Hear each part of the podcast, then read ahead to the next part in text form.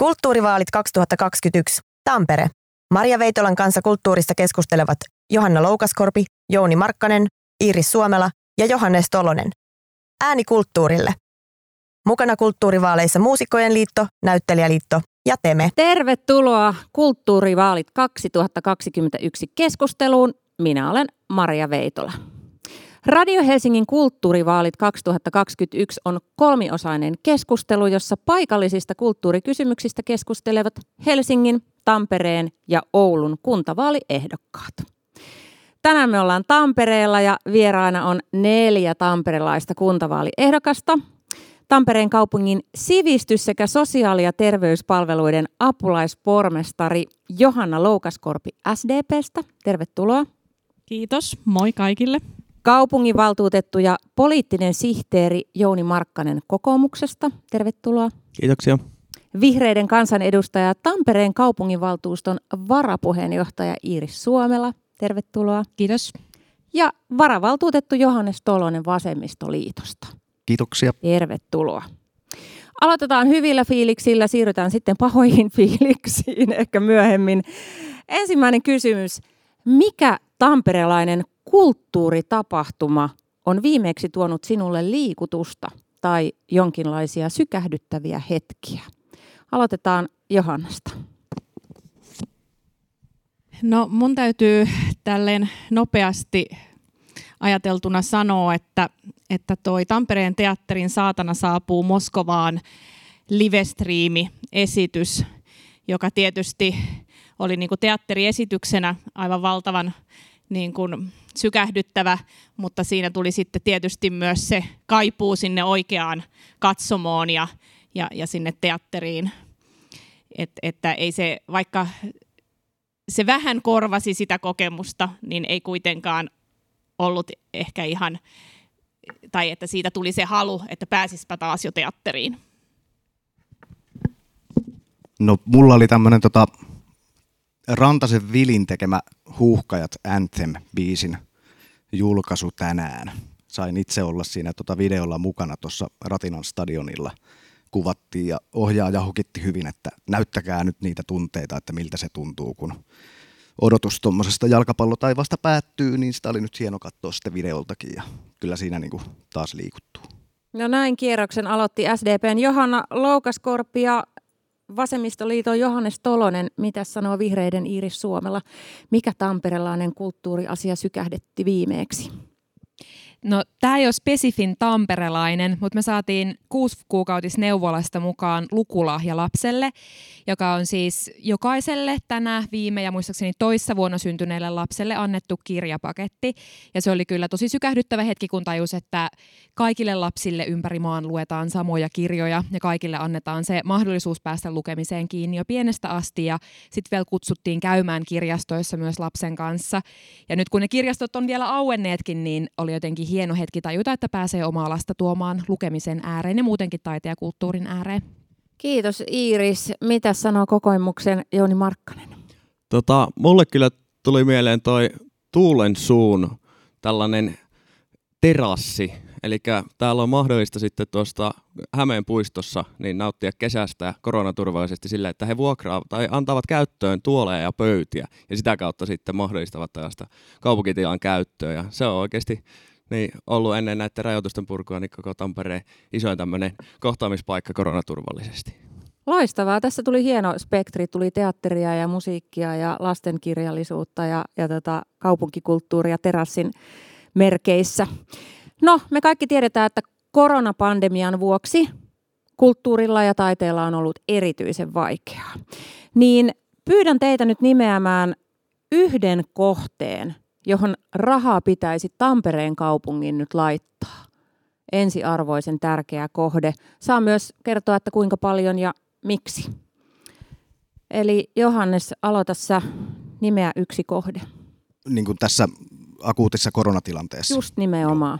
No kyllä se tota, taiteilijoiden tulonmenetykset on tietysti se akuutein paikka, että itselläkin jäi eilen vai toissapäivänä tuli Taiken hylsy taas, niin on, on vähän rahasta pulaa. Että on myös yhdessä työryhmässä mukana, missä ollaan yritetty keksiä, että miten kuntatasolta voitaisiin tilannetta auttaa ja Tampere on yhden kahden tuhannen euro kierroksen jakanut tuossa vuosi takaperin, mutta se on aika vaikeaa tällä nykyisellä paletilla ja byrokratialla.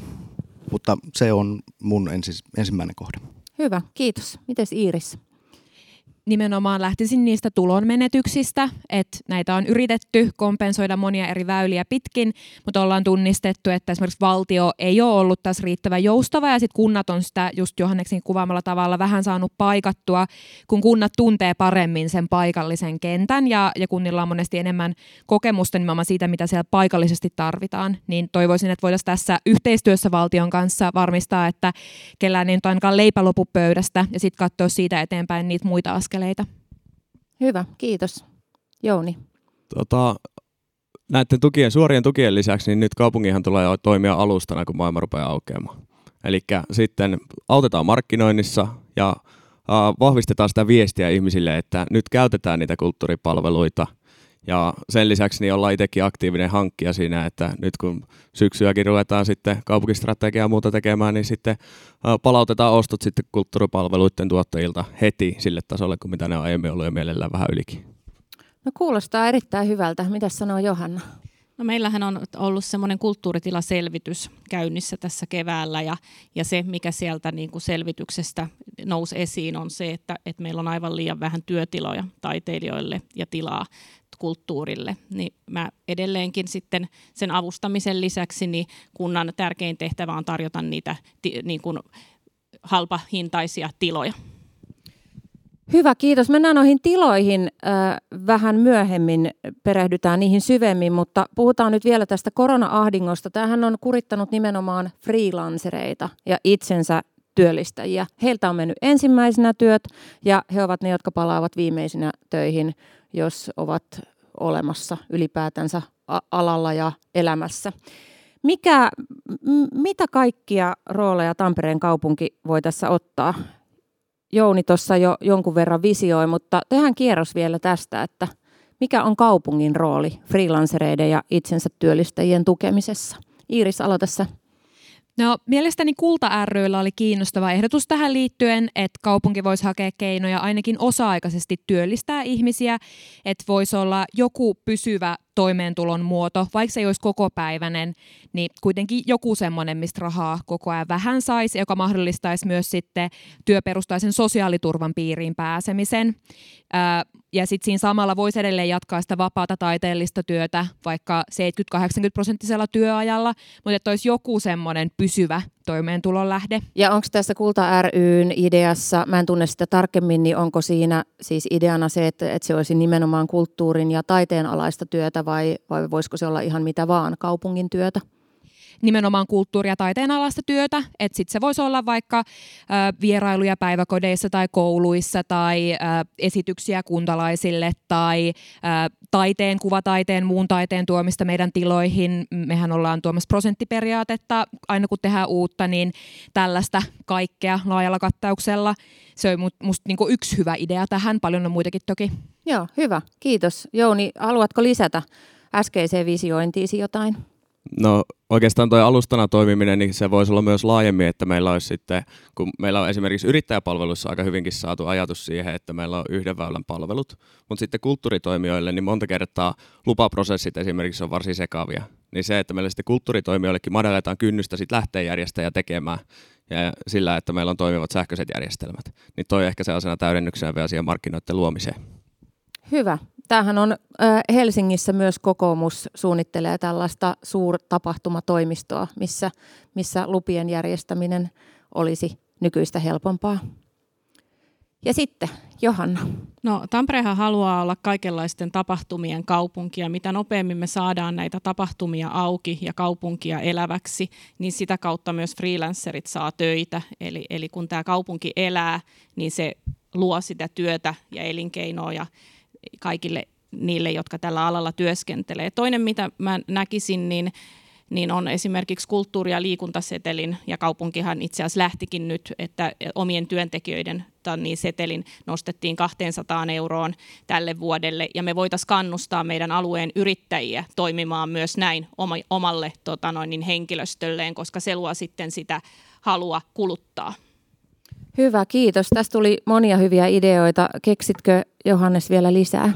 No näähän on ollut kerrassa mahtavia ja ilokseni voin todeta, että Tampereella on, on tämmöinen kulttuuri- ja taidevirtaa projekti jo käynnistetty, missä on Pirkanmaan kuntia on 14 mukana ja idea on juurikin vähän tota edellä kuvattujen toiveiden kaltaisesti niin tarjota tämmöinen alusta, minkä kautta saadaan välitettyä sitten taiteilijoille töitä hyvinkin monialaisesti, että toivotaan, että siitä tulee toimiva ja virkeä alusta.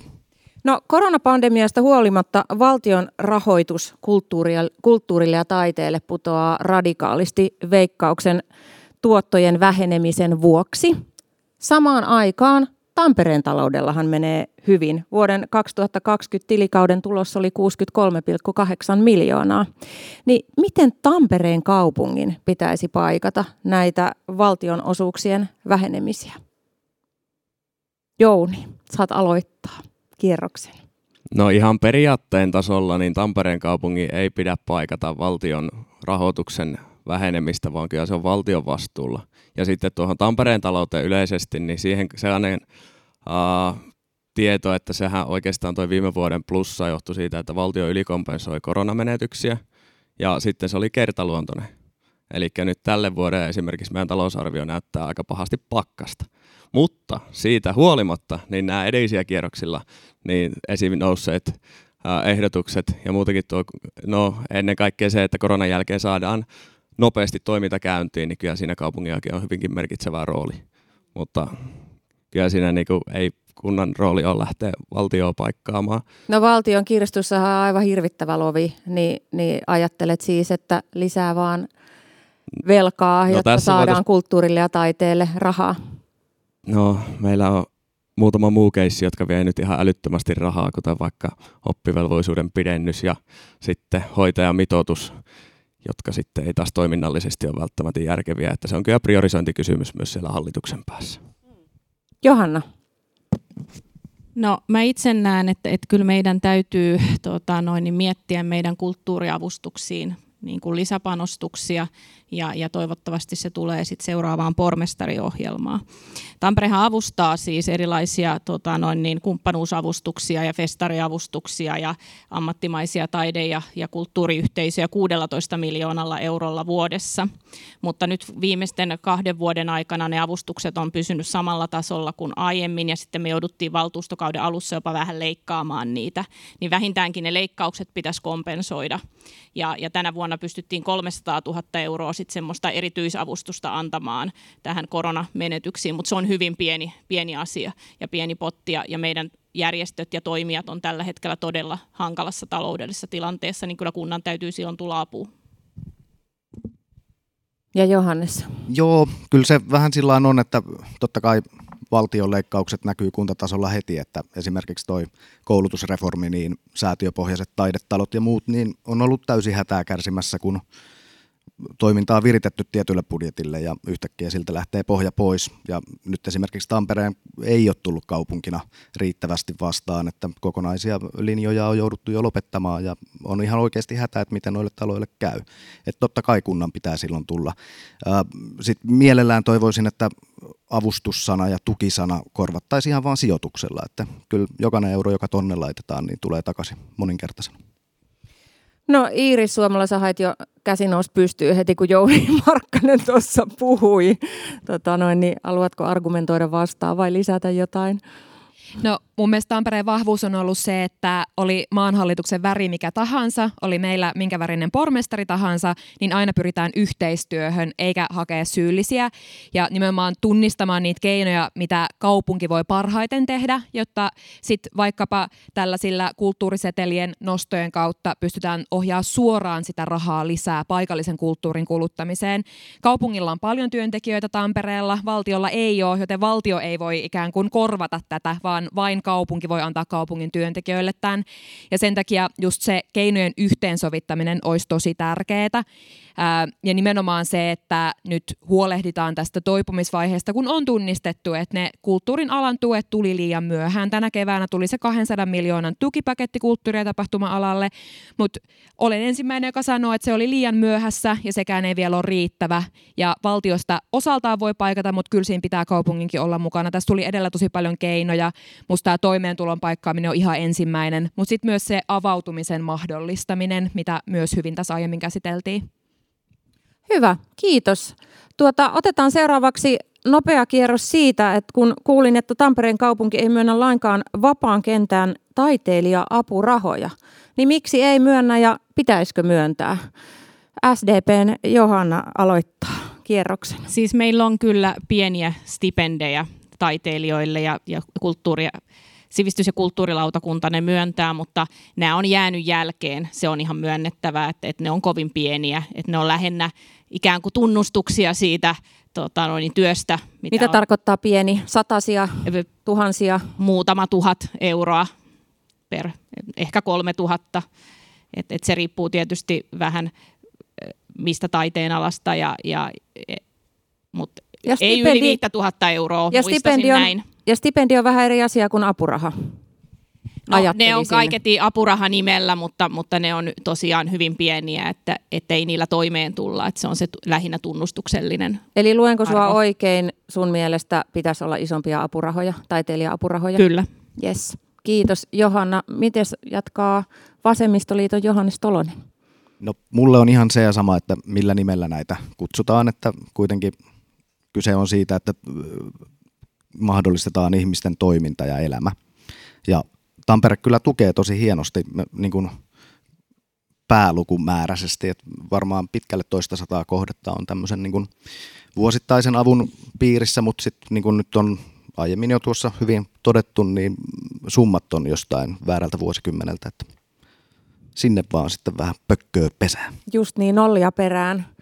Iris Suomella, pitäisikö kaupungin myöntää vapaan kentän taiteilija-apurahoja?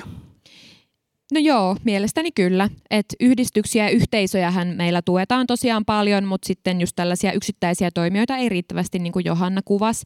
Miettisin myös, että miten kaupungin toimintaa ja kaupungin lähiyhteisöjen toimintaa voitaisiin kehittää niin, että sitäkin kautta ö, yksittäiset taiteentekijät sais lisää toimeentuloa, että voitaisiko me vaikkapa enemmän tilata töitä ö, yksin toimivilta freelancereilta tai, tai muuten taiteilijoilta, voisiko meidän lähiyhteisöt ja meidän kautta rahoitusta saavat yhdistykset vielä enemmän hyödyntää laajemmin sitä koko taiteen kenttää. Voisiko Tampereella toimivat valtion osuuksia saavat teatterit ja museot ja muut toimijat vielä laajemmin miettiä sitä koko yhteisöä et ajattelisin, että tähän on monia muitakin keinoja kuin ne suorat apurahat, mutta kannatan myös niitä suoria apurahoja yksittäisille tekijöille. Kiitos Iiris. Mitäs kokoomuksen Jouni Markkanen miettii? Tota, katoin tuosta just, että stipendeihin 2020 niin oli tota, 25 000 euroa. Mut, tota, sitä Onko mä se mietin, sun mielestä paljon vai vähän? No siis kokonaisbudjetti, niin sehän on tosi pieni summa.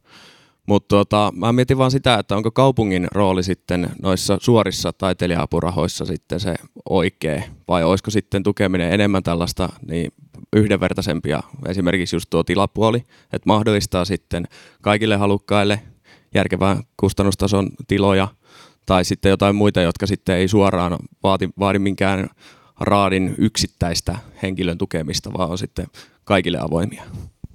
Iris tilan tarvehan vaihtelee paljon riippuen, että mitä taiteen ja kulttuurin muotoa ihminen tuottaa. Et jos on vaikkapa säveltäjä, niin voi hyvin tehdä ehkä kotona työhuoneessa töitä eikä välttämättä tarvitse tiloja, mutta sitten onkin tietty tärkeää, että joku pääsee esittämään niitä teoksia jossain, ää, niin just tältä kantilta se apuraha oikeastaan voi olla jopa yhdenvertaisempi kuin se tilojen tarjoaminen, koska eri toimijat tarvitsee tiloja eri tavoilla. Hyvä, kiitos.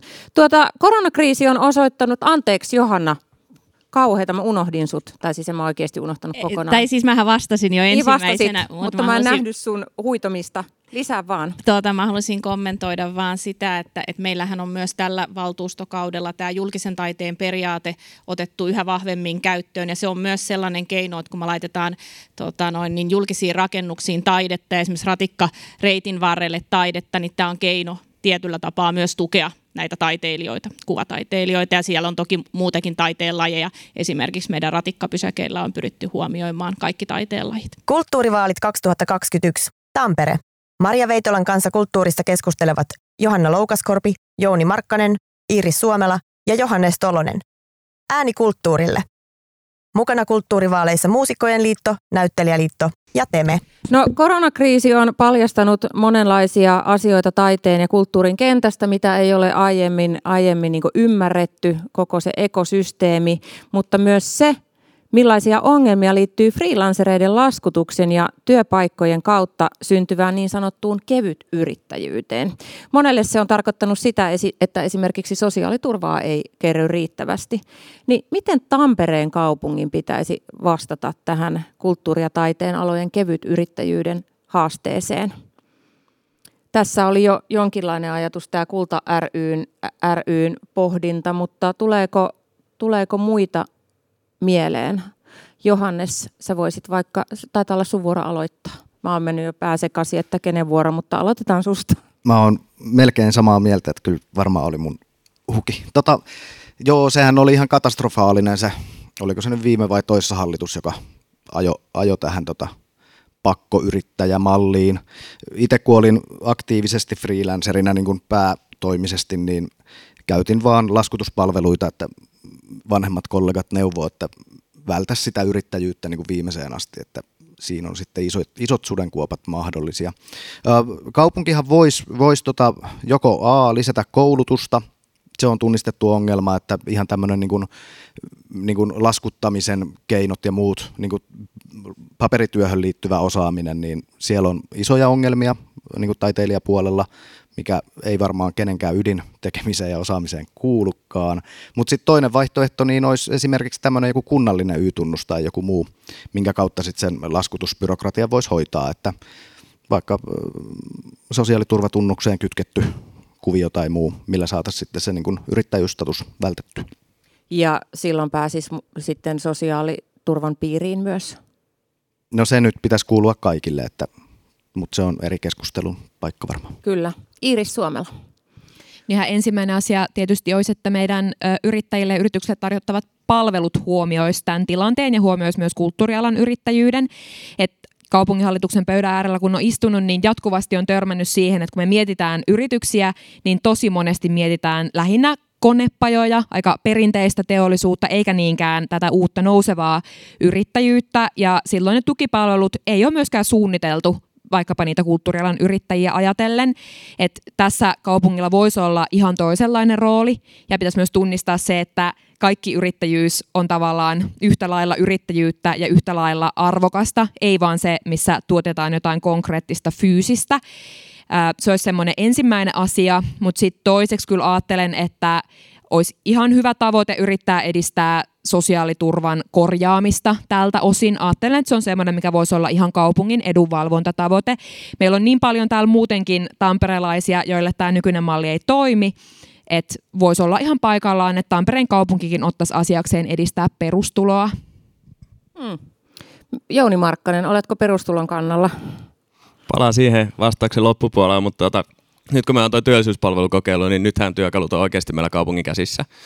Niin tota, just se infon välittäminen on äärimmäisen tärkeää, mutta kyllä se oikeasti kansallisia ratkaisuja vaatii sitten tuo koko ongelman korjaaminen, että sosiaaliturvauudistus kyllä ehdottomasti tarvitaan ja perustuva voi olla yksi vaihtoehto. Sitten mä lähtisin kyllä ihan vaan niinku, tällaiset massiiviset jättiuudistukset ei ole oikein trendannut tai siis ne on trendannut aika pitkään ja mikä ei ole mennyt maaliin, niin sitten voisiko tämä sosiaaliturva vaikka niinku uudistaa sillä, että otetaan tulorekisteri käyttöön ja yhdistetään nykyiset sosiaaliturvaelementit siten, että ne toimii sitten reaaliaikataloudessa. Nythän sitä vähän jo tehdään tuohon suuntaan, että otetaan askeleita kohti tällaista. Mutta matka on pitkä, että esimerkiksi yrittäjätulo, niin se on aina käytännössä vuositulona arvioitava ja palkkatulo kuukausitulona. Että kyllä me tarvitaan myös isoja poliittisia päätöksiä tuossakin vaihtoehdossa. Kyllä. Johanna, vaikka kokoomus ei olekaan saanut näitä isoja uudistuksia maaliin, niin kyllä siellä kuitenkin nyt ollaan sote-uudistusta tekemässä. Mutta mä kirjoitin tänne paperiini kanssa, että tarvitaan sosiaaliturvauudistus, ja sehän ei tietenkään ole kunnan käsissä. Ainoastaan noin, miten Iiris sanoi, että voidaan yrittää vaikuttaa siihen edunvalvonnan kautta. Ja sitten täällä nousi sekä Jounilta että Johannekselta toi koulutus ja, ja erilaisen tiedon jakaminen. Se on ehkä se kunnan keino. Hyvä, mennään sitten näihin tiloihin tuota noin niin, ja hankkeisiin. tuossa ennen kuin aloiteltiin tämä keskustelu, puhuttiin vähän aikaa shortseista, mutta sitten myös aistin, aistin tuota jonkinlaista sapetusta siitä, että Tampereesta ei tullut Euroopan kulttuuripääkaupunki vuodelle 2026. Se titteli meni viime viikolla Oululle, tai siis tällä viikolla se taisi tais taisi olla maanantain uutinen muistaakseni. Mutta Tampereen hakemukseen suunniteltiin lukuisia projekteja ja hienoja hankkeita, ja niitähän ei ole nyt sitten kulttuuripääkaupungin nimissä enää pakko toteuttaa. Mutta pitäisikö jotain niistä toteuttaa, ja jos niin, mitä ja miksi? Ää, Iiris Suomella vihreistä aloittaa tämän kierroksen ehdottomasti pitäisi ja ollaankin tehty taustasuunnitelma jo valmiiksi sille, että jos ei voiteta, niin mitä tehdään. Ja ajatuksena on, että sitä rahoitustakin säilytettäisiin vähintään 10 prosenttia suunnitellusta siitä kaupungin osuudesta ja hyödynnettäisiin myös sitä yhteistyön pohjaa, mitä on jo rakennettu muiden alueen kuntien kanssa.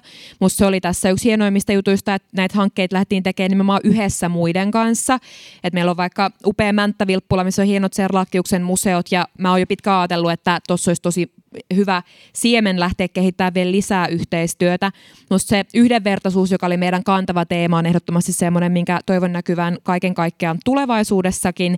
Ja toinen hieno elementti oli se, miten huomioitiin korkeakulttuuria, niin kutsuttua korkeakulttuuria, mutta sitten myös oikeasti niitä keinoja tuoda taide ja kulttuuri kaikkien arkeen lähelle, lapsille, nuorille, vanhuksille, sinne ratikkapysäkeille ihan ympäri kaupunkia. Et tätä kaikkea toivon, että pystytään jatkaan niillä tulevilla panostuksilla, mistä on siis jo päätetty, koska me ollaan jo päätetty, että vaikka hävittäisin silti tehdään edelleen näitä hankkeita. Hyvä. Kokoomuksen Jouni Markkanen. No, Mitä pidät tärkeänä? Jos lähtee täydentämään tuosta, niin sitten siinä HAU-yhteydessä meillä valmisteltiin kulttuuristrategia 2030 asti, niin sehän meillä on päätetty 2019 valtuustossa, niin se on hyvin konkreettinen. Ja sitten Iiris mainitti tuossa noin rahat, niin siellä on vajaa 2 miljoonaa euroa nytten, niin kassaa sitten näiden hankkeiden toteuttamiseen ja näkisin, että nyt on tässä vaalien jälkeen tärkeää, että meillä tulee pormestariohjelman kirjaus, että sitten konkretisoidaan, päivitetään sitten se, uh, jos ei saadakaan kulttuuripääkaupunkia vaihtoehto, plan B. Niin, että kuitenkin olette niin. miettinyt sitä, että se voi mennä niin. Joo, mutta se pitää nyt sitten konkretisoida sinne meidän kaupunkistrategiaan nyt heti tuossa kesällä. Ja esimerkiksi just noin kaikki tavoitteet, niin sellaisenaan tulisi siirtää. Että sitten se toteutussuunnitelma ei pysty varmastikaan olemaan ihan niin kattava, mutta se, että ne tavoitteet on sellaisenaan käyttökelpoisia. Kiitos. SDPn Johanna Loukaskorpi. Joo, meillä on siis jo päätetty tosiaan Plan Bistä ja se oli siihen niin kuin ohjelmaan ikään kuin sisälle kirjoitettu, että jos, jos kävisi näin, että kulttuuripääkaupunkihanke ei tänne tule, niin, niin sitten toteutetaan tämä vaiht- kakkosvaihtoehto.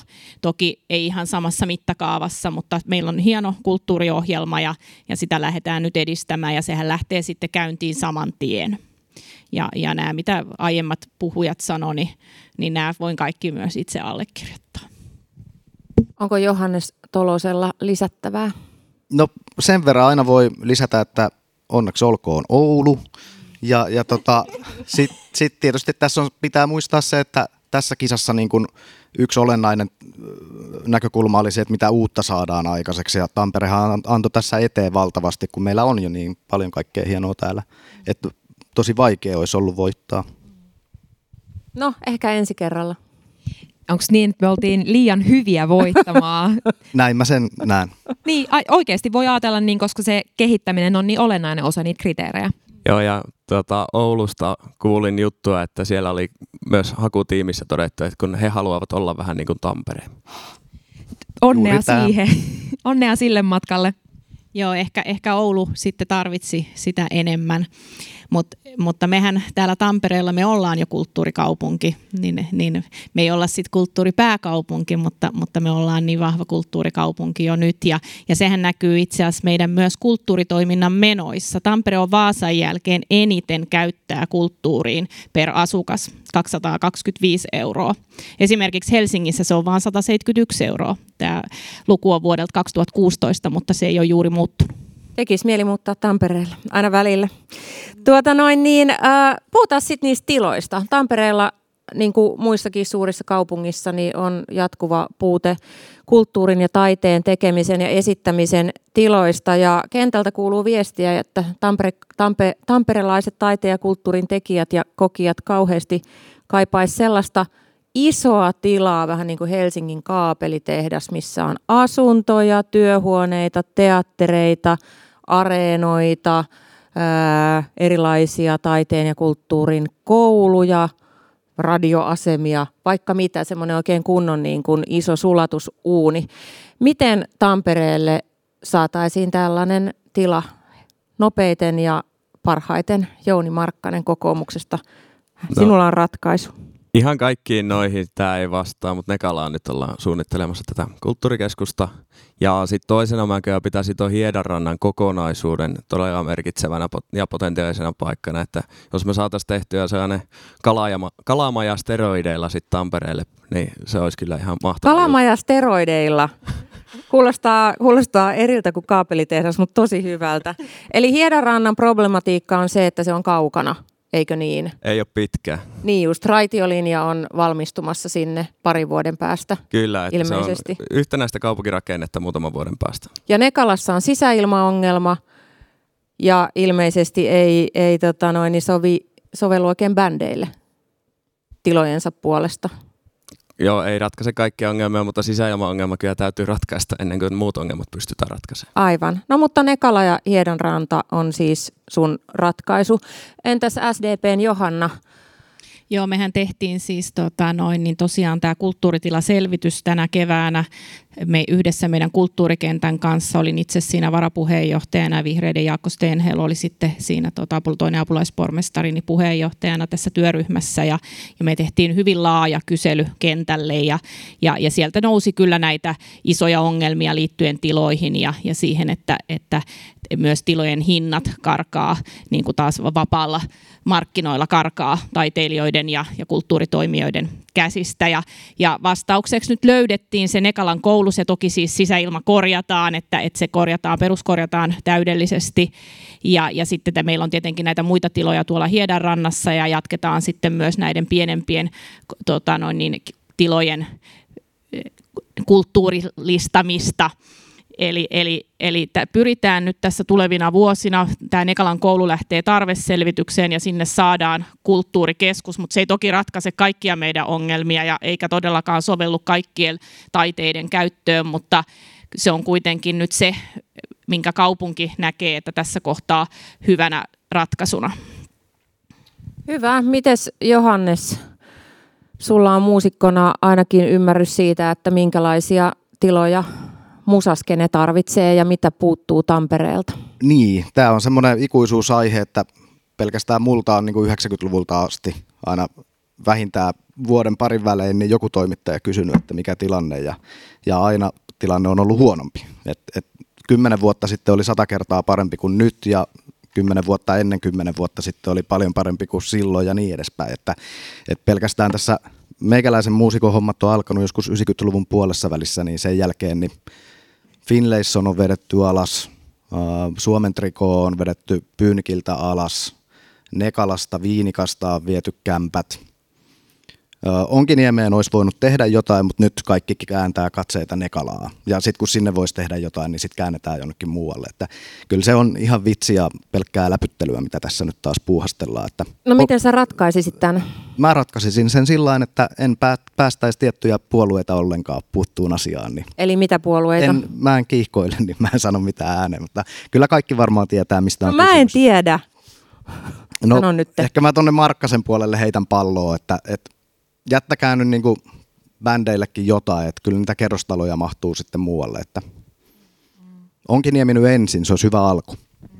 Hyvä, kiitos, kiitos Johannes Tolonen. Iiris Suomela, miten ratkaiset tilaongelman? No Johannes sitä hyvin kuvas, että jos kaupungin kasvaessa ja kehittyessä ei oteta yhdeksi päätavoitteeksi kulttuuritilojen säilyttämistä ja kehittämistä, niin ei se sitten oikein itsestäänkään hoidu. Et kun tässä aiemmin mainittiin, että kaupunkistrategiaan asti pitäisi saada tämä yhdeksi päätavoitteeksi, niin siitä on ihan samaa mieltä.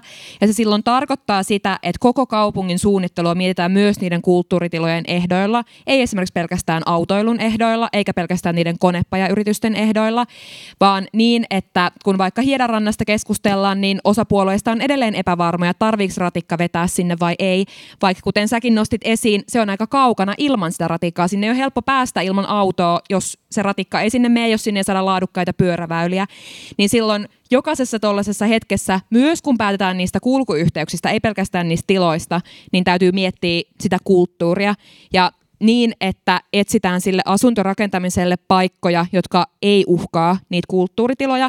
Niitä paikkoja kuitenkin on. Tampereella on paljon avonaista parkkikenttää, minne voisi hyvin rakentaa esimerkiksi lisää.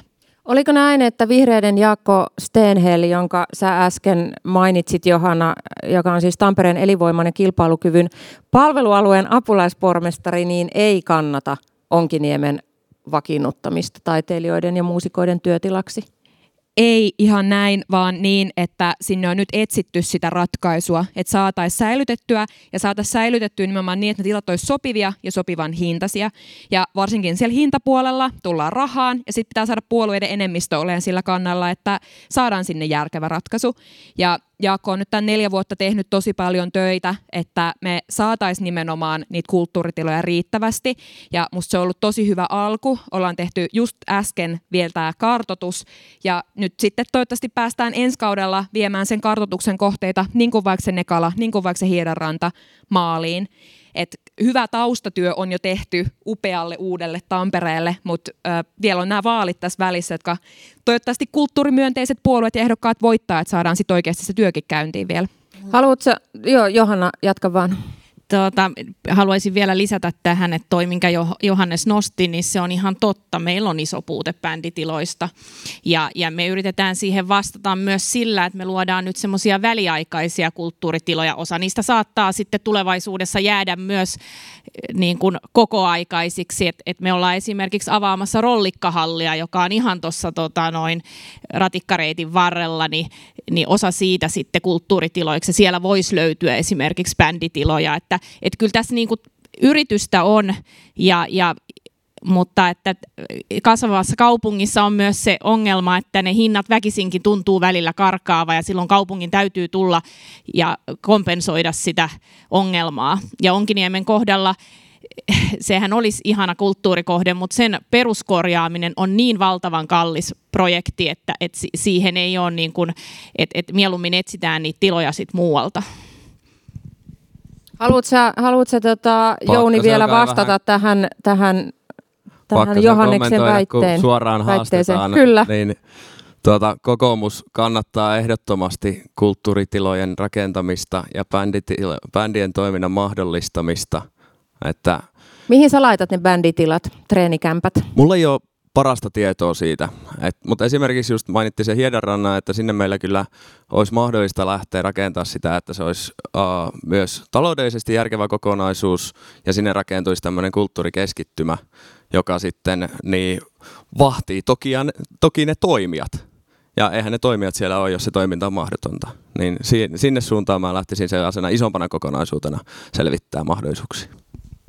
Haluatko, haluatko vielä sanoa jotain? Omasta puolesta vaan semmoisen niin pienen loppukaneetin, että toi Iiriksen mainitsema niin kuin parkkipaikkakuvio on siinä mielessä aika, aika ikävän totuudenmukainen, että Finlaysonin treenikämppien tilalla on parkkihalli.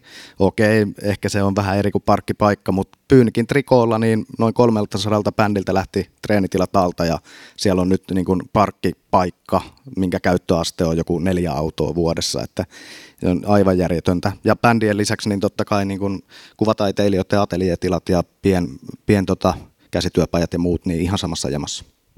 Kuulostaa aika tota, uurialta. Siis järkyttävältä suora, suorastaan. Iiris, haluat vielä lisätä tähän. Kiitos niin. Johannes äskeisestä. Nyt kun saadaan vielä kokoomuksen vankkumaton tuki Hiedanrannan ratikan jatkolle niin, että vaikka siinä tulisi vielä jotain mutkia matkaan tai, tai jotain haasteita, niin silti halutaan se ratikka sinne, niin si, sitä kyllä kovasti toivoisin, että voitaisiin olla ihan varmoja siitä, että se ratikka sinne saadaan, koska kuten sanottua, niin se on tässä välttämätöntä. Ja sitten tämä Johanneksen parkkipaikka-esimerkki on, on juurikin näin, että kun kaupunkitilaa on rajallisesti, niin ne on aina valintoja eri kohteiden välillä. Et silloin se, että eikö me voitaisiin vaan tehdä kaikkea, ei ole oikein vastaus, kun se on se tietty paikka, minne pitää miettiä, että onko tässä parklet-terassi, 300 bändin treenikämpät vai parkkipaikka. Kulttuurivaalit 2021. Tampere. Maria Veitolan kanssa kulttuurista keskustelevat Johanna Loukaskorpi, Jouni Markkanen, Iiris Suomela ja Johannes Tolonen. Ääni kulttuurille. Mukana kulttuurivaaleissa Muusikkojen liitto, Näyttelijäliitto ja Teme. No Tampereesta on viime vuosina tullut kiinnostava kohde kansainvälisille elokuvatuotannoille. Täällä kuvattiin viime vuonna Dual-elokuva, joka on iso Hollywood-tuotanto. On hienoa, että Tamperetta viedään maailman kartalle, mutta mitä pitäisi tehdä sille, että Tampereella on aiempaa vähemmän töitä kotimaisille näyttelijöille ja nimenomaan freelancer-näyttelijöille? Kenen aloitusvuoro, kuka muistaa? Olisiko Johannan? Johanna SDPltä. No mun täytyy kuitenkin sanoa, että, että meillä on eniten tota, esittävien taiteiden toimijoita täällä Tampereella. Että meillä on esimerkiksi kuusi valtionosuusteatteria ja täällä Tampereella, että ehkä täällä myös asuu paljon taiteilijoita, mitä siis on ihan asia, että täällä asuu paljon taiteilijoita.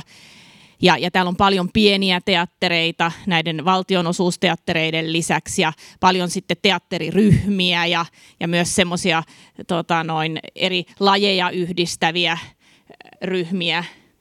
Et, et mitä, mä en oikeastaan nyt tiedä. Tähän liittyy siis se, että aiemmin suuri työllistäjä Pyynikin kesäteatteri on nykyään Tampereen teatterin ja Työväen teatterin alla, jolloin freelancereille ei ole sieltä töitä. Ja sen lisäksi TV2 draamapuolen alasajo Tampereella on vähentänyt tamperelaisten näyttelijöiden työmahdollisuuksia. Okei, meillä on kuitenkin sitten taas niin kuin esimerkiksi kolme tämmöistä niin kuin päätoimista kesäteatteria. On Komediateatterin kesäteatteri, Viikinsaaren kesäteatteri ja sitten tosiaan tämä Pyynikin kesäteatteri. Niin mä en oikein tiedä, että mitä kaupunki voisi tehdä. Mä mielelläni kuulisin meidän tota, muiden panelistien näkemyksiä tästä. Ja kiinnostavaa on myös se, että se Dual, joka oli fantastinen hanke, niin ei siinä myöskään ollut yhtäkään työpaikkaa tamperelaiselle näyttelijälle, että kaikki, kaikki avustajat ja muut tuli muualta kuin kotimaisetkin, siis suomalaisetkin avustajat tuli muualta kuin Tampereelta, mutta ö, mennään kierrosta eteenpäin. Vasemmistoliiton Johannes Tolonen, onko sinulla näkemystä tähän? No toi teatteripuolen ahdinko tulee kyllä suoraan sanottuna aika yllätyksenä. Olen no, toki tiennyt, että kilpailu on kovaa ja, ja tota, sitä, sitä kautta niin kuin on vaikea ehkä työllistyä, mutta, mutta et selkeä joku droppi olisi tullut, niin en ollut tietoinen. Mutta sitten toisaalta toi niin kuin TV- ja filmituotanto, niin kyllähän TV2 katoaminen niin on tosi iso paukku meille, että harmittaa monella tapaa ja tietysti heijastuu muuallekin kuin näyttelijätyöhön. Et mutta onko se sitten kaupungin ratkaistavissa? Ehkä, ehkä meidän pitäisi jotenkin lobata Ylen suuntaan enemmän, että tulkaa takaisin ja lisää pikkukakkosta ja kaikkea. Iiris Suomela. Meillä on ollut audiovisuaalisen alan tuotantotuki, mutta se on ollut vuosittain alle 100 000 euroa ja sitä voisi hyvin kasvattaa, jolloin houkuteltaisiin lisää näitä tuotantoja Tampereelle. Ja tehtäisiin siitä nimenomaan sellainen asia, että joka vuosi Tampereella tehtäisiin isoja AV-tuotantoja, jolloin sitten niille freelancer-näyttelijöille ei olisi töitä vaan yhdessä tai kahdessa projektissa, vaan vähän voisi tietää, että Tampere on elokuva- ja TV-sarjakaupunki, missä, missä on joka vuosi niitä projekteja. Äh, kyllä mä sitten myös miettisin, että jos haaste on nimenomaan tämä kesäteatteriasia, että mitä meidän nykyiset toimijat voisivat tehdä toisin, voisiko kaupunki tukea siinä, äh, antaa ihan rahallista tukea lisää siihen, että saataisiin lisää kesäteatteriproduktioita. Meillä on teatterikesä, mikä on valtavan hieno kesäinen tapahtuma, tuo paljon katsojia ympäri maan. Voisiko sitä vielä kasvattaa? Musta tässä on paljon, mitä voidaan tehdä, mutta mä sanoisin, että yksittäistä toimista varmaan se AV-tuki voisi olla semmoinen. Sitten totta kai se Ylen kanssa keskustelu, niin kuin tässä mainittiin, että en ole välttämättä aina suurin alueellistamisen ystävä, mutta varsinkin jos saadaan tänne nopea junayhteys, niin sittenhän Tampere on käytännössä ihan sitä samaa Pasilaa ja täällä voi hyvin tehdä siinä, missä sielläkin. Ja ehkä teidän pitäisi vaatia myös, että, että jos tänne tullaan tekemään hienoja isoja elokuvatuotantoja, niin, niin tota, täytyy olla joku tietty prosentti näyttelijöistä tamperelaisia mukana. Kokoomuksen Jouni Markkanen, ole hyvä. Kyllähän nuo KV-tuotannot on mahdollisuus tulevaisuuteen, että jos me saataisiin vakiinnutettua Tampere paikkana, jossa niitä sitten käydään tekemässä, niin kyllä siinä varmasti voi oppia tuosta kierroksesta ja saadaan sitten paikallistakin työtä enemmän sitä kautta. Sitten toisena, niin uh, nyt tässä korona-aikana on ollut paljon etätoteutuksia, niin onko siinä sitten kenties jotain potentiaalia, että täältä pystytään sitten tekemään tähän muuttuneeseen maailmaan myös muualla kuin Tampereella esitettäviä produktioita? Haluatko Johanna Joo, täällä tuli vielä tosi, jatkaa? tosi hyviä huomioita. Tälle vuodellehan me on nostettu sitä audiovisuaalisen alan tuotantotukea jonkin verran, koska meillä ei taas ollut suurtapahtumia, niin me on pystytty niin kuin nostaa, sitä kautta kompensoimaan sitä. Mutta tuota, mä vielä mietin noita te, niin kuin kesäteattereiden ja, ja, ja tämän niin kuin teatterialan näyttelijöiden, freelancereiden tilannetta sitten, kun vaikea ajatella myöskään niin, että, että, että me voitaisiin ikään kuin kaupunkina määrätä, että, että siellä pitää olla tietty määrä tamperelaisia toimijoita näissä produktioissa, mutta tietenkin luova ala on siitä tota, noin hyvä, että, että, että kun tulee joku produktio, niin se aina väkisin työllistää niitä paikallisia myös, että, että sitä kautta, että mitä enemmän täällä on erilaisia niin kuin hankkeita ja, ja produktioita, niin sitä kautta niin kuin mahdollistuu myös niiden tamperelaisten toimijoiden niin kuin työllistyminen. Mutta suuressa kaupungissa on monia haasteita. Tampere Filharmonia on 20 vuodessa noussut sekä kooltaan, tasoltaan että merkitykseltään kansainvälisestikin ottaen huipulle. Mutta samalla vaatimustaso ja työmäärä on lisääntynyt merkittävästi. Silti orkesteri on palkkakuopassa verrattuna maamme muihin orkestereihin. Mitä tälle asialle pitäisi tehdä? Vasemmistoliiton Johannes Tolonen aloittaa tämän kierroksen. Ja että mitä pitäisi tehdä, niin, niin. nostaa palkkoja tietysti, eihän se sen kummallisempi ole. Mutta siihen liittyy siis isompi, isompi kuvio, että mitä aiemmin jo vähän sivuttiin, että niin kuin taidemusiikin tila Tampereella, että konservatorio on ihan ollut henkitoreissaan. Me ollaan siellä kolme vuotta nyt yritetty organisaatiota saada siihen kuntoon, että, että se voisi vois toimia ja kyllä se nyt näyttää siltä, että jää henkiin ja siitä se putki sitten aikanaan oli idea, että on tämmöinen niin musiikkiputki ihan, ihan tohtoriksi asti Tampereella. Ja yliopistolta on musiikin tutkimuksen laitos lakkautettu jo muutama vuosi sitten. Meikäläinen taisi olla viimeinen, joka sieltä valmistui. Ja tota, jos, jos siellä putken päässä sitten on, on filharmonia, johon pyritään kasvattamaan näitä nuoria, nuoria tota, muusikon alkuja ja, ja sitten tukemaan heidän toimintaa intententtien ja muiden puolelta sitten niin kuin akateemisessakin näkökulmassa, niin kyllä siellä on säröjä joka puolella. Et, et se kokonaisuus täytyy korjata, jos me halutaan, että semmoinen vielä täällä pyörii. Mutta se on ihan tajuton ajatus, että, että, tota, että sä ihan pienestä asti rupeat opiskelemaan – soittamista kunnianhimoisesti ja etenet, saat vaikeasti opiskelupaikkoja. Et se kilpailu on niin kuin koko matkan tosi kovaa ja vaativaa se opiskelu. Ja sitten siellä putken päässä on, on tota, tämmöinen paikka esimerkiksi orkesterissa ja sitten sä elät minimituloilla ja teet hulluna duunia ja ja tiedossa on, että on todella, todella kova ja hieno ja laadukas orkesteri. Ja sitten soittajan, soittajan paikka on kitkutella kaikkien vuosien työn tuloksen jälkeen ja hyvänä soittajana niin, niin tosi pienillä tuloilla. Ja on se aika rajua. Mä annan sulle uploadeja täällä vähän. Iiris Suomella, mitä, miten tämän voi Tampereen kaupunki ratkaista? No Johanneshan sen sanoi, silloin niitä palkkoja pitäisi tarkistaa ja nimenomaan katsoa, että miltä se kokonaisuus näyttää. Ää, ajattelen, että silloin on tietysti tärkeää myös miettiä, että mistä sitä rahaa voisi tulla lisää. Jouni mainitsi aiemmin striimaukset ja ajattelen, että sitä voisi miettiä, että miten saataisiin vaikka vietyä lisää niitä orkesterin konserttitallenteita tai muita sisältöjä maailmalle ja tuotuu myös sitä kautta lisää sit tuloa. Ja nimenomaan niin, että se kaikki tulon kerryttäminen ei olisi aina sitten muusikoiden selkänahasta tehty, vaan että oikeasti yritettäisiin innovoida ihan kokonaan uudenlaisia ratkaisuja, mistä voitaisiin sitten saada lisää tuloa ja sitä kautta helpottaa sitä palkkojen korottamista. Mutta tuli lisää tuloa tai ei, niin, niin kyllä se tarkistus on mielestäni paikallaan. Hmm.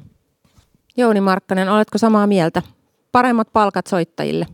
No nyt täytyy myöntää, että mä en tiedä tota, tätä esimerkiksi sitä vertailudataa muiden ää, kesken, muiden orkesterien kesken, mutta sitten jos tässä on ihan selkeä epäsuhta suhteessa muihin orkestereihin, niin se on kyllä varmasti syytä tuoda sitten meillekin päätöksentekijöiden tietoa. Että siinä mielessä hyvä avaus. Joo, ja nyt voit perehtyä, perehtyä näihin tota, eroihin. Johanna. Meillähän siis valittiin uusi kulttuurijohtaja Juha Ahonen joka on ollut tota, Tampere Filharmonian intendentti aiemmin, niin ihan juuri tässä tota, noin, niin toukokuun alussa Juha aloitti, että hän varmasti tunnistaa tämän ongelman ja täytyy hänen kanssaan siitä keskustella. Tampere Filharmoniahan on siis meidän niin kuin, huikea kruununjalokivi ja, ja, ja tuo tähän kaupunkiin paljon kunniaa yhdessä ylikapillimistari Santtu Matias Rouvalin kanssa ja, ja myös sitten tietysti tuloja, koska filharmoniaa tullaan kuuntelemaan oikeastaan joka puolelta Suomea ja tietysti vielä niin kuin laajasti tästä Pirkanmaan alueelta. Ja, ja, ja se on semmoinen, minkä tota, noin, niin näiden tota, soittajien työhyvinvoinnista täytyy tietysti myös olla huolissaan ja siitä, että he haluavat ja jat, niin kuin jatkaa täällä soittamista. Että, mutta toi, mitä Iiris nosti esiin, että, että mistä saadaan lisää tuloja orkesterille, niin se on yksi olennainen asia tässä tietysti sitten myös. No mutta mahtavaa. Tässä on teille tämmöinen uusi konkreettinen asia, tai ei nyt uusi, mutta osalle uusi konkreettinen asia funtsittavaksi. Öö, Johanna, sä oot siis muun muassa sosiaali- ja terveyspalveluiden apulaispormestari. Ja taidehan lisää tutkitusti ihmisten hyvinvointia. Ja taidemenitelmiä käytetään nykyään laajasti myös sosiaali- ja terveyspalveluissa, mutta lähinnä hankkeiden muodossa, ei niinkään pysyvästi. Niin millä tavalla sä vahvistaisit taidekentän ja sotekentän yhteistyötä Tampereella? No me itse asiassa ollaan vahvistamassa jo tänä vuonna, eli me otetaan kaikukortti käyttöön vähän varasille ja tätä kautta saadaan tota, noin niin, taidetta ja kulttuuria myös niiden tota, noin niin, kulutettavaksi ja nautittavaksi, joilla ei siihen ole taloudellisia mahdollisuuksia.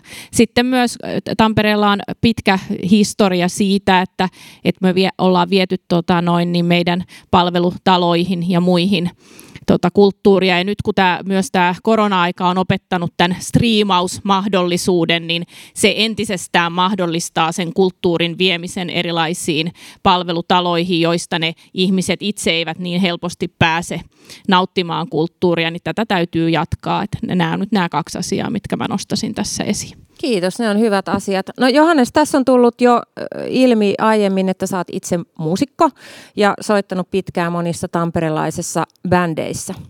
Ja Tampereen alueella kuulemma freelancer-muusikot, etenkin nuoret, kaipaavat enemmän keikkapaikkoja. Sellaisia, joissa maksetaan kunnon liksa ja jossa pääsee verkostoitumaan ja, ja saa ikään kuin jalkan, jalan oven väliin, väliin. Niin miten sun mielestä Tampere pysyy jatkossakin ansaitun maineensa veroisena musiikkikaupunkina? No mulla on semmoinen haave, että, että Tampereella voitaisiin tehdä niin sanotusti Ruotsit, eli Ruotsissa aikanaan niin kuin Aban menestyksen myötä, niin pistettiin vähän niin kuin joka niemeen ja notkoon keikkapaikka pystyyn ja siellä nyt tietysti valtion rahalla, tai mistä tiedän, vaikka olisi ollut kunnan rahalla, niin palkattiin sitten henkilökunta, eli äänimiehet ja valomiehet ja niin poispäin. Ja sillä saatiin aikaiseksi, että keikkapaikkoja oli ja bändit pääsi kiertää ja joku Roksette nyt tekee enemmän fyrkkaa kuin autoteollisuus yhteensä Ruotsissa, että se on ollut ihan kannattava sijoitus. Niin kyllä se, se tilanne Tampereella on ihan, ihan todellinen, että, että vaikka tota yleisöä käy enemmän keikoilla ehkä kuin koskaan, niin kuitenkin se keikkojen määrä on harvempi, että, että 30 000 ihmistä ratinassa, niin mitä se tekisi sitten pienemmillä klubeilla, tarkoittaa aika, aika montaa bändiä ja, ja montaa tilaisuutta, että näkisin erittäin mielelläni, että kaupunki pyrkisi järjestämään. Toki näitä on aikanaan yritetty, mutta ne on aina sitten kaatunut, kaatunut yhteen tai kahteen tai useampaan syyhyn. Että, että se vaatisi ehkä semmoisen, että se on jonkun vastuulla ihan oikeasti ja joku pitäisi siitä huolen. Hyvä visio. No Iiris Suomella vihreiden kuntavaaliohjelmassa lukee näin. Vihreä Tampere edistää asukkaidensa hyvinvointia muun muassa tukemalla omaehtoista kulttuuria tuottavia järjestöjä. Niin mitä toimintaa tällä tarkoitetaan ja miten sitä tuetaan? järjestökentälle tosiaan menee jo tukia, kuten on mainittu, mutta siellä on aina niitä uusia nousevia toimijoita, joita varten pitäisi sit saada käytännössä lisää tukirahaa, jotta sit heidän tukensa ei olisi muilta pois. Ja se vaatii tosiaan sitä määrätietoista työtä vuosien varrella, että sitten varmistetaan, että kun tulee uusia toimijoita, niin heilläkin on mahdollisuus tukea saada. Ja nimenomaan, että tunnistetaan myös uudenlaisia taiteen aloja. Tiedetään, että vaikkapa tanssia, sirkusta, monia näitä vähän ehkä nousevia aloja ei ole tunnistettu yhtä lailla monissakaan kriteereissä näissä tilakysymyksissä samalla tavalla kuin sitten muita taiteen aloja, niin ajattelisin, että myös se jatkuva kriteeristön tarkastelu on tosi tärkeää. Ja niin, että myös tilojen tarjoaminen nähdään tukena ja tunnistetaan myös ne taiteen tekijät, jotka ei sitten ehkä tarvitse niitä tiloja, mutta joille tarvitaan jotain muunlaista tukea. Et ei liikaa sitten kuitenkaan painoteta vaan sitä tilakysymystä, koska se on aina sitten tietynlaisten taiteen muotojen kannalta olennaisempi kuin toisten. Et se jatkuva keskustelu myös taide- ja kulttuurikentän kanssa on tosi tärkeää. On myös tärkeää, että meillä on valtuustossa ihmisiä, joilla on omakohtaista kokemusta kulttuuri- ja taiteen tekijöinä toimimisesta. Että on, on tosi paljon laajempi ja isompi kysymys vielä kuin vain se, että lisätään sinne nykyiselle momentille lisää rahaa, vaikka sekin pitäisi tehdä. Jouni Markkanen. Sinä sanot vaaliohjelmassasi, että me jo tiedämmekin, että suurin osa suomalaisista haluaisi asua Tampereella. Rakastan tätä lausetta. Tässä joukossa on taiteilijoita ja kulttuurin tekijöitä, joilla on matalat ja epäsäännölliset tulot. Niin millä konkreettisilla keinoilla Tampere pysyy jatkossakin taiteilijoiden ja kulttuurin tekijöiden lempiasuinpaikkana? No tuossa toi jatkojohdatuskysymykseen siinä on sitten oikeastaan tämä kustannuspuolen pitäminen maltillisena. Että just se, että kohtuuhintaista asumista tehdään kaupunkiseudulla riittävästi näin poispäin. Mutta sitten kyllähän se on se mahdollisuudet että just missä nyt ollaan, niin tämähän on esimerkiksi ihan mahtava paikka, G-Live Lab, Suomen paras keikkapaikka ja oikeasti no toi äänentoisto on aivan jäätävä. Niin, mutta se, että meillä on tämmöinen, no oikeastaan Suomessa on kaksi paikkaa, jossa on kriittinen massa kulttuuritoiminnan ja vireälle kulttuuritoiminnan, Helsinki ja Tampere. Ja sillä, että tänne pystyy syntymään vielä uusiakin kulttuurialueita, että tämä pystyy vaan laajenemaan tämä meidän spektri, mitä kaikkea meillä täällä on. Niin oikeastaan pidetään tämä vaan tämä pyörä pyörimässä – että nyt me saatiin noin KV-produktiot leffoihin. Mikä on seuraava, en tiedä, mutta odotan sitä innolla. Lisää reivejä, teknoreivejä. Tota, puhutaan seuraavaksi vähän tulevaisuudesta ja tulevaisuuden hankkeista. Kulttuuripääkaupunki 2026, anteeksi, että käännän veistä haavassa, hankkeessa Tampereen hakemuksen kärkenä oli yhdenvertaisuus, jonka Iiris Suomala tuossa jo mainitsikin. Niin mikä on tärkein konkreettinen teko, jonka kaupunki tekee yhdenvertaisuuden eteen kulttuurialalla. Oisko Johanna voisi vaikka aloittaa? Ajatteletko sä, että niin kuin tulevaisuudessa? Kyllä, se voi olla nyt tai tulevaisuudessa. No toisaalta kaiku, kaiku tota, kortti jo mainittiin, niin sitä, ei nyt, sitä et voi mainita. No mä haluaisin, tota, ja, ja, ja se on meillä haaveena, meillä on siis taidekaaritoimintaa, eli lastenkulttuurin ja, tota, ja niin kuin kulttuurikasvatusohjelma, jossa kaikki tota, noin, niin peruskouluikäiset saa kokemuksia kulttuurista, niin mun haaveena on, että me laajennetaan se varhaiskasvatukseen niin, että, että me päästään sitten, että jokainen ikäluokka pääsee tutustumaan kulttuuriin. Ja tämä on tietysti taloudellisesti niin kuin myös iso kysymys ja sen takia tota, noin, niin vaatii rahaa, mutta, mutta se antaa myös yhdenvertaisia mahdollisuuksia kaikille tamperelaisille lapsille. Ja, ja sitä kautta me voidaan kasvattaa uusia kulttuurin kuluttajia, mikä on todella tärkeää, että, että lapset ja nuoret pääsee kulttuurin pariin. Et mä sanon sen. Joo, kiitos. Hyvä vastaus. Ja, tuota, ja ei pelkästään kulttuurin kuluttajia, vaan myös kulttuurin tekijöitä. Johannes Tolonen, minkä konkreettisen hankkeen näet tärkeimpänä tässä yhdenvertaisuuden edistämisessä? Mä haluaisin lisätä mahdollisuuksien määrää, eli, eli nyt, nyt tota, tällä hetkellä kuitenkin mm, subjektiiviset näkemykset vaikka juuri apurahojen kohdalla tai sitten markkinavoimat trendien kautta niin sanelee, että kuka pääsee tekemään ja mitä, niin siinä mun mielestä kunnalla voisi olla tosi hyvä sauma edesauttaa, eli juurikin luoda matalampaa kynnystä esiintymiselle tai taiteen esiin tuomiselle, vaikkapa omistamalla ja pyörittämällä sitten tämmöisiä areenoita. Kiitos Johannes Tolonen ja Iiris Suomela tosi vaikea valita vaan yhtä. Johanna puhuu hyvin lapsista ja nuorista ja ajattelen, että just se päiväkoteihin, kouluihin, myös niihin vanhaan koteihin kulttuurin tuominen on tärkeää ja kuten hyvin täydensit, ei vaan sitten näkökulmasta, että ihmiset pääsee kokeen kulttuuria tasaveroisesti, vaan myös pääsee tekemään kulttuuria. Me tiedetään, että tällä hetkellä on tosi eriytynyttä, että ketkä lapset ja nuoret harrastaa kulttuuria, ketkä sitten taas ei, jolloin se päiväkoti ja koulu on tärkeä, mutta myös se, että pyrittäisiin tarjoan kaikille vähintään se yksi harrastus. Ei ajatella siinä kohtaa pelkästään liikuntaa, vaan myös sitä kulttuuria, myös kaikkea muuta. Ja pyrittäisiin pitää ne maksut yleisestikin ottaen kohtuullisina. Ja sitten tunnistetaan se, että kun vaikkapa päiväkodeista tai kouluista käydään enemmän kokemassa kulttuuria, niin se luo myös niitä työmahdollisuuksia. Ja se on silloin tärkeää tehdä niin, että ei käydä vaan näissä meidän isoissa kulttuurilaitoksissa, vaan myös vaikkapa niissä kokeilevammissa esityksissä, myös niiden friikkujen tekemissä produktioissa, myös katsomassa tanssia ja sirkusta, ja yritetään ottaa se koko moninainen kenttä haltuun kaikessa, mitä kaupunki tekee, eikä vaan kangistuu vanhoihin kaavoihin. Ja Jouni Markkanen. No, mua on pakko palata siihen, mitä aiemmin sanoin, että kaupunki alustana.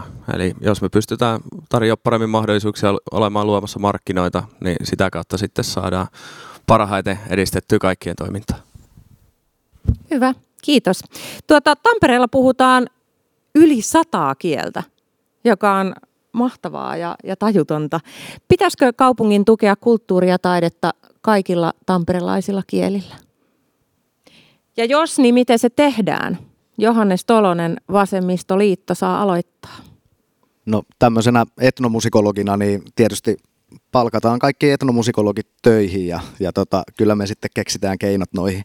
Onkohan teillä, teitä monia Tampereella? No ei varmaan enää, kun kaikki paitsi minä on muuttanut pakoon jo, että ne pääsee töihin, mutta mä nyt yritän vielä tässä. Hyvä. Iiris Suomella. Kyllä, pitäisi tukea ja ehdottomasti kun mietitään kriteerejä vaikkapa järjestöavustuksiin, niin tämä monikielisyys voisi olla siellä vieläkin vahvempana. Ja voitaisiin miettiä nimenomaan niin, että se ei olisi yksikielistä, vaan että voitaisiin tehdä monikielisiä esityksiä ja voitaisiin myös tätä kautta edistää ihmisten kielten oppimista, siihen omaan kieleen ja kulttuuriin syventymistä, mutta myös sitä, että tuntisi enemmän muiden ihmisten kieltä ja kulttuuria. Ja ajattelen, että tässä on tärkeää, että luodaan tiloja kulttuurin tuomiselle näkyviin muuallakin kuin keskustassa, esimerkiksi meidän lähiöissä. Mä oon Hervannasta kotoisin ja tiedän, että Hervannan kirjasto on jo mun lapsuudesta asti tehnyt monikielisyyden eteen paljon töitä. Ihan alkaen siitä, että mikä sen kirjaston valikoima on, mutta myös niin, että siellä sit järjestetään kaikenlaisia tapahtumia, taidenäyttelyitä ja yritetään tuoda nimenomaan sitä taide- ja kulttuurin tekemisen ja kokemisen mahdollisuutta kaikille siitä äidinkielestä riippumatta.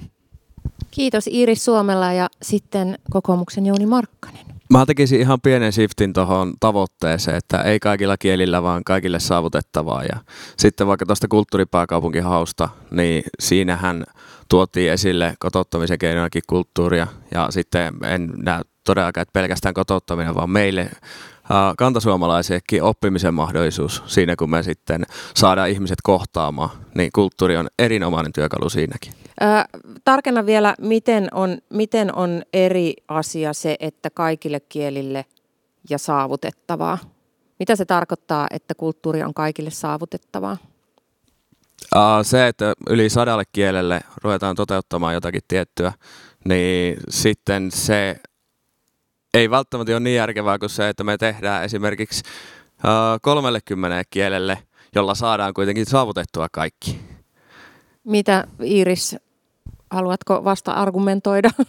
No mä ajattelen, että se lähtee pitkälti sieltä alhaalta ylöspäin, että kun tuodaan tukea, tuodaan tiloja, tuodaan mahdollisuuksia, löydetään niitä erikielisiä toimijoita, niin sitä kautta ehkä sitten sieltä sadasta kielestä valikoituu ne, jotka kunakin vuonna kulttuuritoimintaa tekee.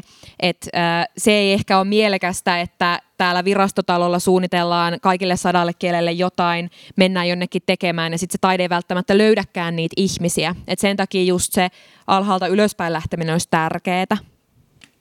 Kiitos. Ja sitten SDP Johanna Loukaskorpi.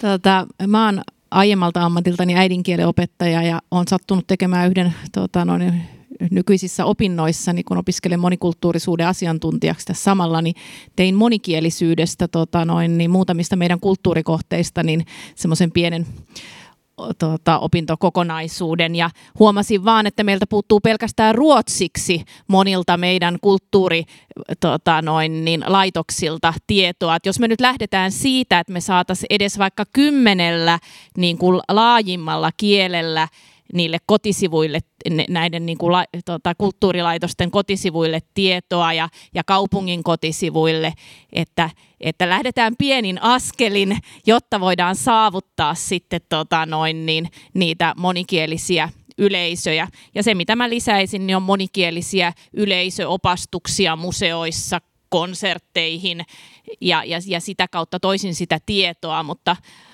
huomasin vaan, että, että vielä on paljon tekemistä, kun tutustuin niihin kotisivuihin.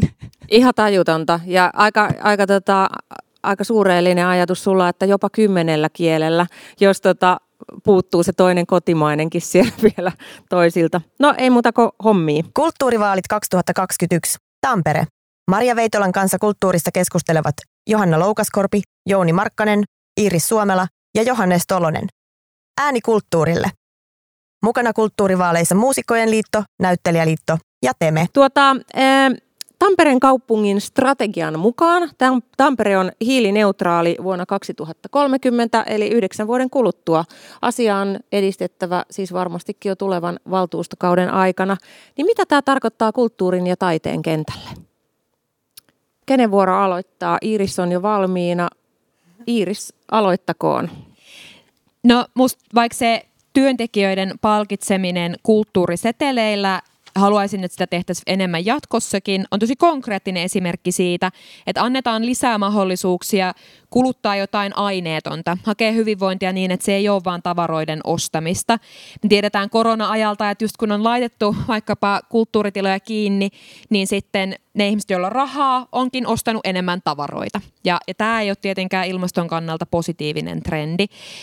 Myös matkailun kannalta olisi olennaista, että kotimaan matkailu säilyisi elävänä, että ihmiset ei tekisi sitä pelkästään silloin, kun ne ei muualle pääse, vaan että vaikka Tampere olisi kiinnostava kohde ympäri maan raiteilla myös tulevaisuudessa. Että tuotaisiin tänne sit lisää ihmisiä muullonkin kuin silloin, kun rajat on kiinni ja yritettäisiin kannustaa nimenomaan siihen ekologiseen matkailuun. Sitten toki ajattelen, että kulttuuri ja taide auttaa meitä löytämään tapoja nähdä elämä ja tulevaisuus toisin, niin että me voidaan kuvitella se hiilineutraali tulevaisuus niin, että se ei ole pelkästään aiemmasta luopumista, vaan se on myös uuden rakentamista. Että tässä on myös paljon isompi ajatus taustalla kuin vaan se, että mietitään joidenkin yksittäisten taidelaitosten päästöjä esimerkiksi, että taide ja kulttuuri pitää nähdä myös tapana nähdä se reilu kestävä tulevaisuus. Kiitos Iiris Suomella. Jouni Markkanen. Tota, kulttuuripääkaupunkihaussahan oli hyvä kriteeristö esimerkiksi sitten, kun olisi tehty sitä todellista ohjelmaa, niin siitä me pystytään ottaa suoraan hyötykäyttöön tämä kestävä näkökulma myös sitten meidän kulttuurituotannon puolella. Ja sitten tota, koulutus on myös meidän käsissä ja kulttuuritoiminta. Niin siinä mielessä komppaa tuossa iristää, että, sitten, että mitä kulttuuriavulla pystytään sitten opettaa esimerkiksi yhdenvertaisuutta ja muitakin perusarvoja niin meillä koulutuksessa, niin se voi olla aika paljon paremmin toimivaa kuin se, että luetaan vain tekstistä sitten, että siinä saa sen kokemuksellisuuden ja tunteen mukaan ihan toisella tavalla. Kiitos Jouni Markkanen ja miten sanoo Johanna, Johanna, miten hiilineutraalius toteutetaan taiteen ja kulttuurin kentällä? No, meillähän on paljon tosiaan erilaisia taidelaitoksia ja, ja, ja kulttuuriinstituutioita ja he nyt jo tekevät itse kestäviä valintoja ja, ja, ja haluavat olla hiilineutraaleita, että, että kaupungin tehtävä on tietysti tukea näitä meidän toimijoita siinä muutoksessa ja auttaa esimerkiksi, jos tulee jotain semmoisia, tarvitaan energiaavustuksia tai, tai jotakin muuta, että halutaan päästä eroon vaikka öljylämmityksestä, puhun nyt jostain pienestä toimijasta, tai halutaan aurinkopaneeleja asentaa, niin kaupunki voi olla siinä ikään kuin apuna Ja, ja, ja sitten mä ehkä toi Iiriksen ajatus tästä ekologisesta kotimaan matkailusta. Raiteilla pääsee helposti Tampereelle ja, ja toivottavasti se on se viesti, jota me halutaan tässä kaupungissa niin kuin viedä koko, koko Suomeen, että tervetuloa Tampereelle. Täällä on kaikki helposti kävellen ja pyöräillen saavutettavissa teidän pitää saada VRlle netti kuntoon, niin tota, sitten ihmiset haluaa matkustaa junalla, kun netti toimisi. Tota, Onko meillä kellään tietoa, että kuinka paljon kulttuuri kuluttaa tässä näkökulmassa?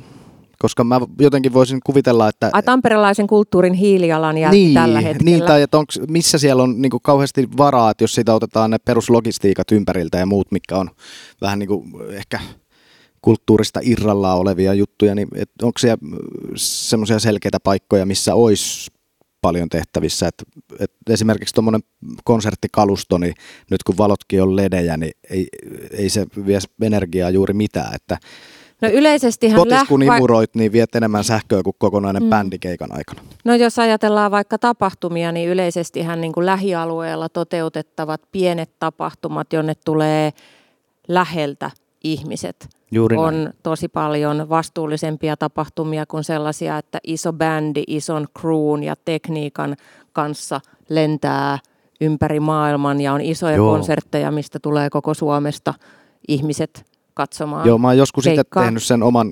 hiilijalanjälkitestin ja kun mulla ei ole edes autoa ja, ja sitten muutenkin aika, aika tota, paljon tykkää jalkasin kulkea ja näin, niin mulla oli tosi matalalla se, mutta sitten kun mä katsoin niin kuin bändin viimeisen rundin lennot siihen, niin sitten mä paukuin kyllä niin kuin keskiarvosta yli, että joo, paikallisuus on, on varmasti semmoinen, mitä tässä kohti kandee tukee.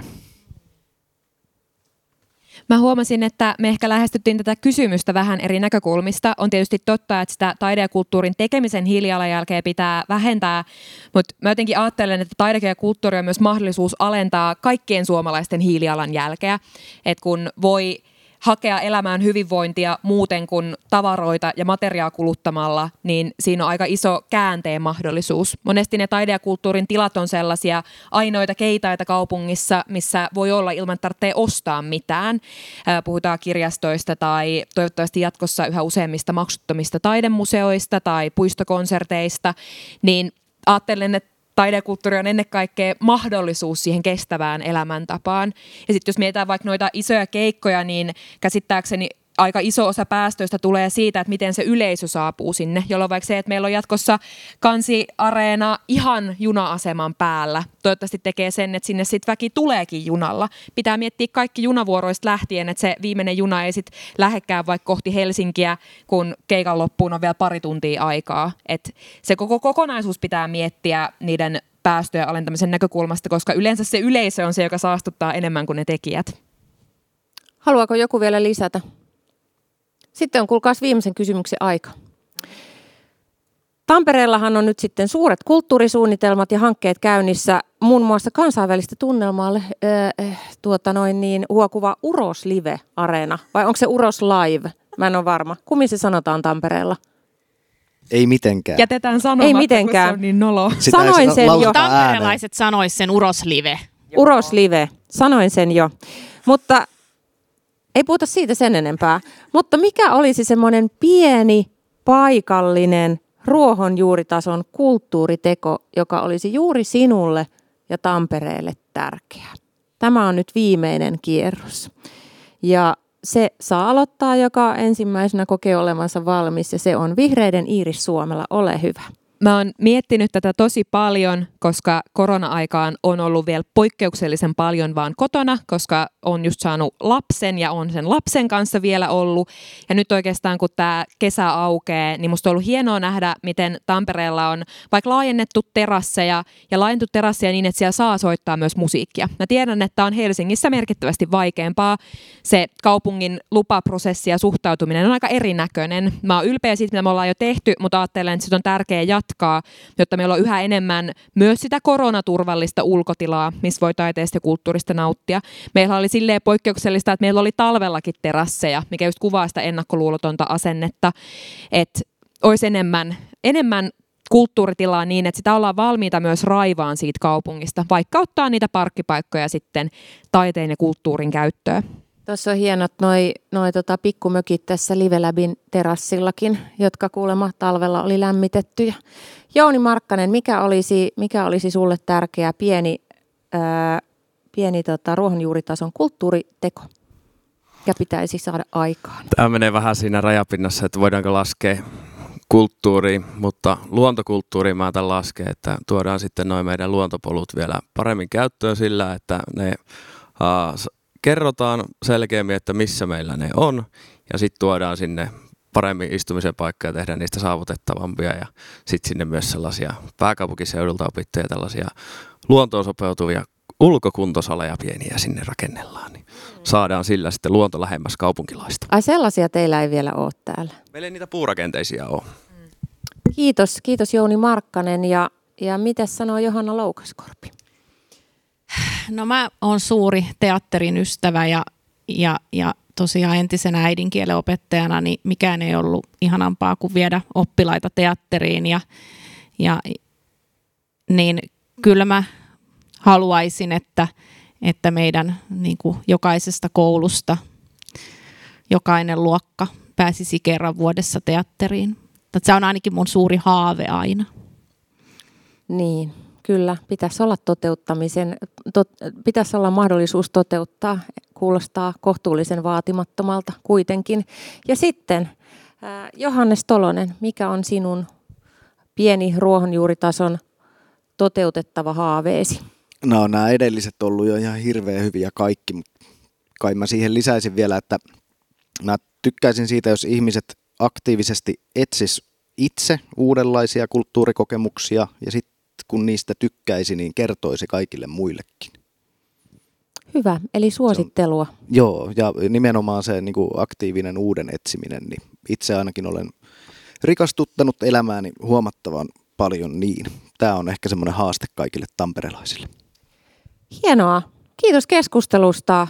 SDPn Johanna ää, Lounat, Lounaskorpi, ää, kokoomuksen Jouni Markkanen, Vihreiden Iiris Suomela ja Vasemmistoliiton Johannes Tolonen. Näyttää siltä ja kuulostaa siltä, että, että kulttuuri on tamperelaisille tärkeä asia ja toivottavasti pääsette nyt tämän kulttuuripääkaupunki-hankkeen hankkeen tuota noin, niin, kaatumisen yli ja toteutatte sen B-planin. Ja, ja ilmi on käynyt myös tässä keskustelussa, että kehittämistäkin, kehittämisen varaakin vielä täällä on. Mutta kiitos keskustelusta ja Radio Helsingin kulttuurivaalit jatkaa tästä eteenpäin Ouluun. Ja tärkeintä kaikista on se, että muistakaa äänestää. Ja teille tsemppiä tähän ihmis- ja arvokilpailuun loppusuoralle. Kiitos. Kiitos. Kiitos. Kulttuurivaalit 2021. Tampere. Maria Veitolan kanssa kulttuurista keskustelevat Johanna Loukaskorpi, Jouni Markkanen, Iiris Suomela ja Johannes Tolonen. Ääni kulttuurille. Mukana kulttuurivaaleissa Muusikkojen liitto, Näyttelijäliitto ja Teme.